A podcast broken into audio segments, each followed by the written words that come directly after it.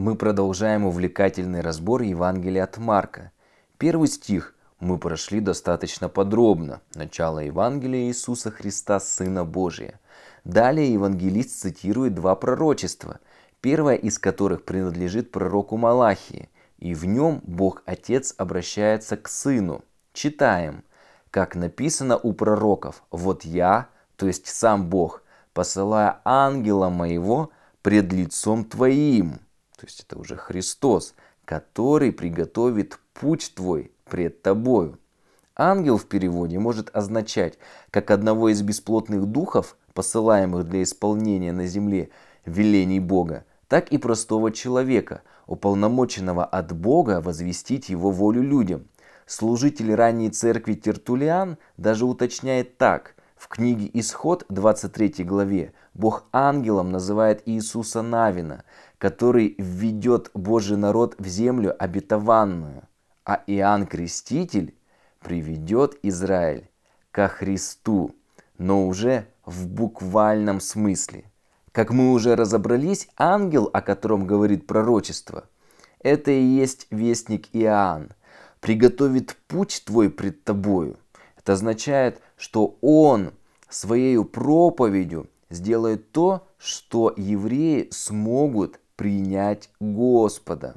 В то время Ветхозаветная церковь находилась в духовном упадке, и для пришествия Христа она нуждалась в реанимации. Этот образ приготовления пути заимствован из обычаев, соблюдавшихся при царских пришествиях. Особые вестники возвещали о прибытии царя в ту или другую область для того, чтобы жители ее могли достойно встретить его. Разве это не напоминает и сегодняшние дни, когда перед приездом важного политика на улицах, по которым он будет проезжать, делают косметический ремонт, а дороги срочно латают? Следующий третий стих содержит уже пророчество из книги Исаия 40 главы. «Глаз вопиющего в пустыне, приготовьте путь Господу, прямыми сделайте стези, то есть дорогу Ему». И вот начало стиха «Глаз вопиющего в пустыне». Во-первых, мы можем прямо истолковывать, что Иоанн проповедовал в пустыне Иорданской. Под пустыней в духовном же смысле подразумевается народ иудейский, который по своему нравственному и религиозному состоянию тогда уподоблялся дикой, невозделанной пустыне. И многие берут это понятие гораздо шире и подразумевая под ним весь тогдашний мир, который, подобно безводной пустыне, жаждущей дождя, ожидал Искупителя, о чем пророк упоминал раньше, в 35 главе. «Возвеселится пустыня и сухая земля, и возрадуется страна необитаемая и расцветет, как нарцисс». Заканчивается пророчество. «Приготовьте путь Господу, прямыми сделайте стези, то есть дорогу Ему». И Иероним пишет, чтобы мы сделали для Бога прямыми пути и стези в наших сердцах, чтобы кривое мы изменяли в прямое, жесткое превращали в нежное, и таким образом делались достойными видеть славу Господню и спасение Божие. Так и сегодня, чтобы человеку принять Христа, зачастую нужна подготовка. Поэтому многим людям так тяжело покаяться и примириться с Богом. Людям вообще сложно просить прощения, даже перед людьми. Многие готовы годами и десятилетиями не поддерживать отношения, причем даже с родственниками из-за обид и непрощения. А каково просить прощения у Бога? Не просто за один проступок, а за всю свою жизнь. И наша проповедь, как и проповедь Иоанна Крестителя, может длиться долгое время, пока как пишет Иероним, жесткое превратится в нежное. Или, как пророк Иезекииль, сердце каменное не станет живым из плоти. Таким образом, явление Иоанна не было чем-то совершенно неожиданным. Оно давно уже было предсказано. И оно сбылось. Читаем четвертый стих. «Явился Иоанн, крестя в пустыне и проповедуя крещение и покаяние для прощения грехов». Сразу же возникает вопрос, а есть ли отличие между крещением Иоанна и крещением, которое мы сегодня практикуем в христианской церкви? Ответ можем найти в книге Деяний в 19 главе. Во время пребывания Аполлоса в Коринфе Павел, пройдя верхние страны, прибыл в Ефес и, найдя там некоторых учеников, сказал им, «Приняли ли вы Святого Духа уверовав?» Они же сказали ему, «Мы даже и не слыхали, есть ли Дух Святой». Он сказал им, «Во что же вы крестились?» Они отвечали, «В Иоанново крещение». Павел сказал, Иоанн крестил крещением покаяния, говоря людям, чтобы веровали в грядущего по нем, то есть во Христа Иисуса. Услышав это, они крестились во имя Господа Иисуса. Получается, что это было два разных крещения.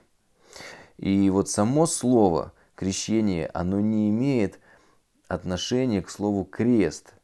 И часто даже из-за этого люди путаются. Само слово крещение происходит от греческого глагола баптиза, означающего погружать или окунать. И в следующем пятом стихе Марк пишет, «И выходили к нему вся страна иудейская и иерусалимляне, и крестились от него все в реке Иордане, исповедуя грехи свои». Крещение мы находим еще в книге Левит Ветхого Завета. Там оно называется омовение. Помните, если согрешил, то омойся, и до вечера будешь нечист. В каждой синагоге был бассейн для омовения миква. Также омовение практиковалось, когда язычники переходили в иудаизм. Они принимали веру и их погружали в микву. Таковых называли прозелиты. Но фишкой Иоанна Крестителя было то, что он совершает это над верующими. Он предлагал обновить их веру. Он как бы говорил богоизбранному народу, вы живете хуже, чем язычники. И это было, вероятно, обидно для них. Ведь они считали, что наличие одного обрезания и родословия, а также принесение жертв и спасение уже в кармане. С Богом у них все хорошо. Но Иоанн болезненно разбивает эти стереотипы. Также существовала традиция. Если иудей долго жил с язычниками, то по возвращении ему также нужно было омыться. А эти люди, как сказано в Евангелии, приходили из святого города Иерусалима. Да если даже из других городов, то все равно со святой земли. И Иоанн говорит им, да, вы пришли из святых городов, но вы не святые. Близость к святыне не влияет на духовную жизнь. И Иероним пишет, крещение было не ради отпущения грехов, а ради будущего отпущения грехов. Полное освящение – только после Голгофы. Вот мы и подошли к разнице между двумя крещениями. Если в Ветхом Завете согрешил, то будешь нечист до вечера, тебе нужно омыться. Хорошо, омылся, но все равно ты не чист. А чист будешь только после захода солнца. Помните, когда Иисус умер на кресте, то зашло солнце, произошло затмение. Вот и разница.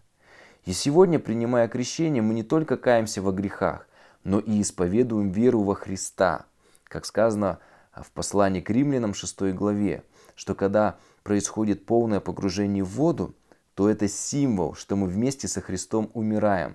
А когда мы восстаем из воды, то это символ, что мы вместе со Христом воскресаем. Старое прошло, теперь все новое. Грехи прощены, мы новое творение. Следующий шестой стих. Иоанн же носил одежду из верблюжьего волоса и пояс кожаный на чреслах своих, и ел акриды, ну, то есть саранчу или кузнечики, и дикий мед. Здесь мы видим, что Иоанн выглядел и служил, как и пророки Ветхого Завета. Более того, он последний и самый великий пророк, как о нем и сказал Иисус. Он не просто пророчествовал о Мессии – но и сам его увидел и указал на него ученикам. И в этом стихе жизнь, питание и одежда Иоанна Крестителя имеют не только внешний аскетический стиль. Он находился в пустыне. Это было не самое удобное место для жительства. Он ел скудную пищу. Тут особо не посмакуешь. И давайте вспомним себя, когда мы с вами берем пост Даниила. Как нам бывает тяжело. Вроде бы мы едим, но достаточно скудно. И мы очень сильно зависим от еды. Также он носил простую и не самую удобную одежду. то есть не по самому последнему писку моды. Мы видим, что из этого мира ничто не овладевало Иоанном Крестителем. Для такого великого служения, как было у него, приготовить путь для Иисуса Христа, нужна была и великая жертва, которую он и принес. Следующий седьмой стих «И проповедовал, говоря, идет за мной сильнейший меня, у которого я недостоин, наклонившись развязать ремень обуви его». Снимать обувь было обязанностью раба, причем не еврея, но он не только себя ставит ниже раба, он говорит, не то чтобы снять, даже развязать ремень обуви. Он недостоин. Иоанн понимал, кто идет за ним.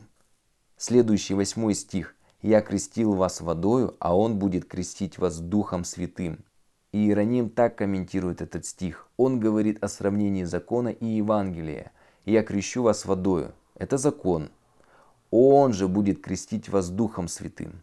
Это Евангелие. И добавляет, крещение не может быть названо совершенным, если оно не через крест и воскресение Христа.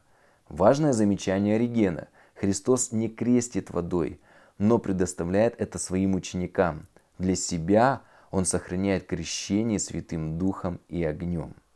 Будем подводить итоги. У современников Христа была возможность послужить Иисусу лично. Например, Иоанн, как мы сегодня увидели, приготовил для него путь. Так и далее в Евангелии мы будем читать о людях, которые несли его крест в буквальном смысле, омывали Иисусу ноги, кормили его. А как сегодня, когда Иисус вознесся и пока еще не пришел во второй раз послужить ему? Об этом хорошо рассказывает евангелист Матфей. Когда же придет Сын Человеческий во славе Своей, скажет, «Придите, благословенные Отца Моего, наследуйте царство, уготованное вам от создания мира, ибо алкал я, и вы дали мне есть, жаждал, и вы напоили меня, был странником, и вы приняли меня, был наг, и вы одели меня, был болен, и вы посетили меня, в темнице был, и вы пришли ко мне.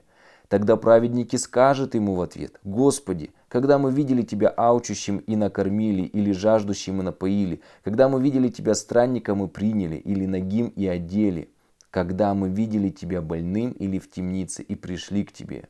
И царь скажет им в ответ, истинно говорю вам, так как вы сделали это одному из сих братьев моих меньших, то сделали мне. С вами был Михаил Крюков. Благословений.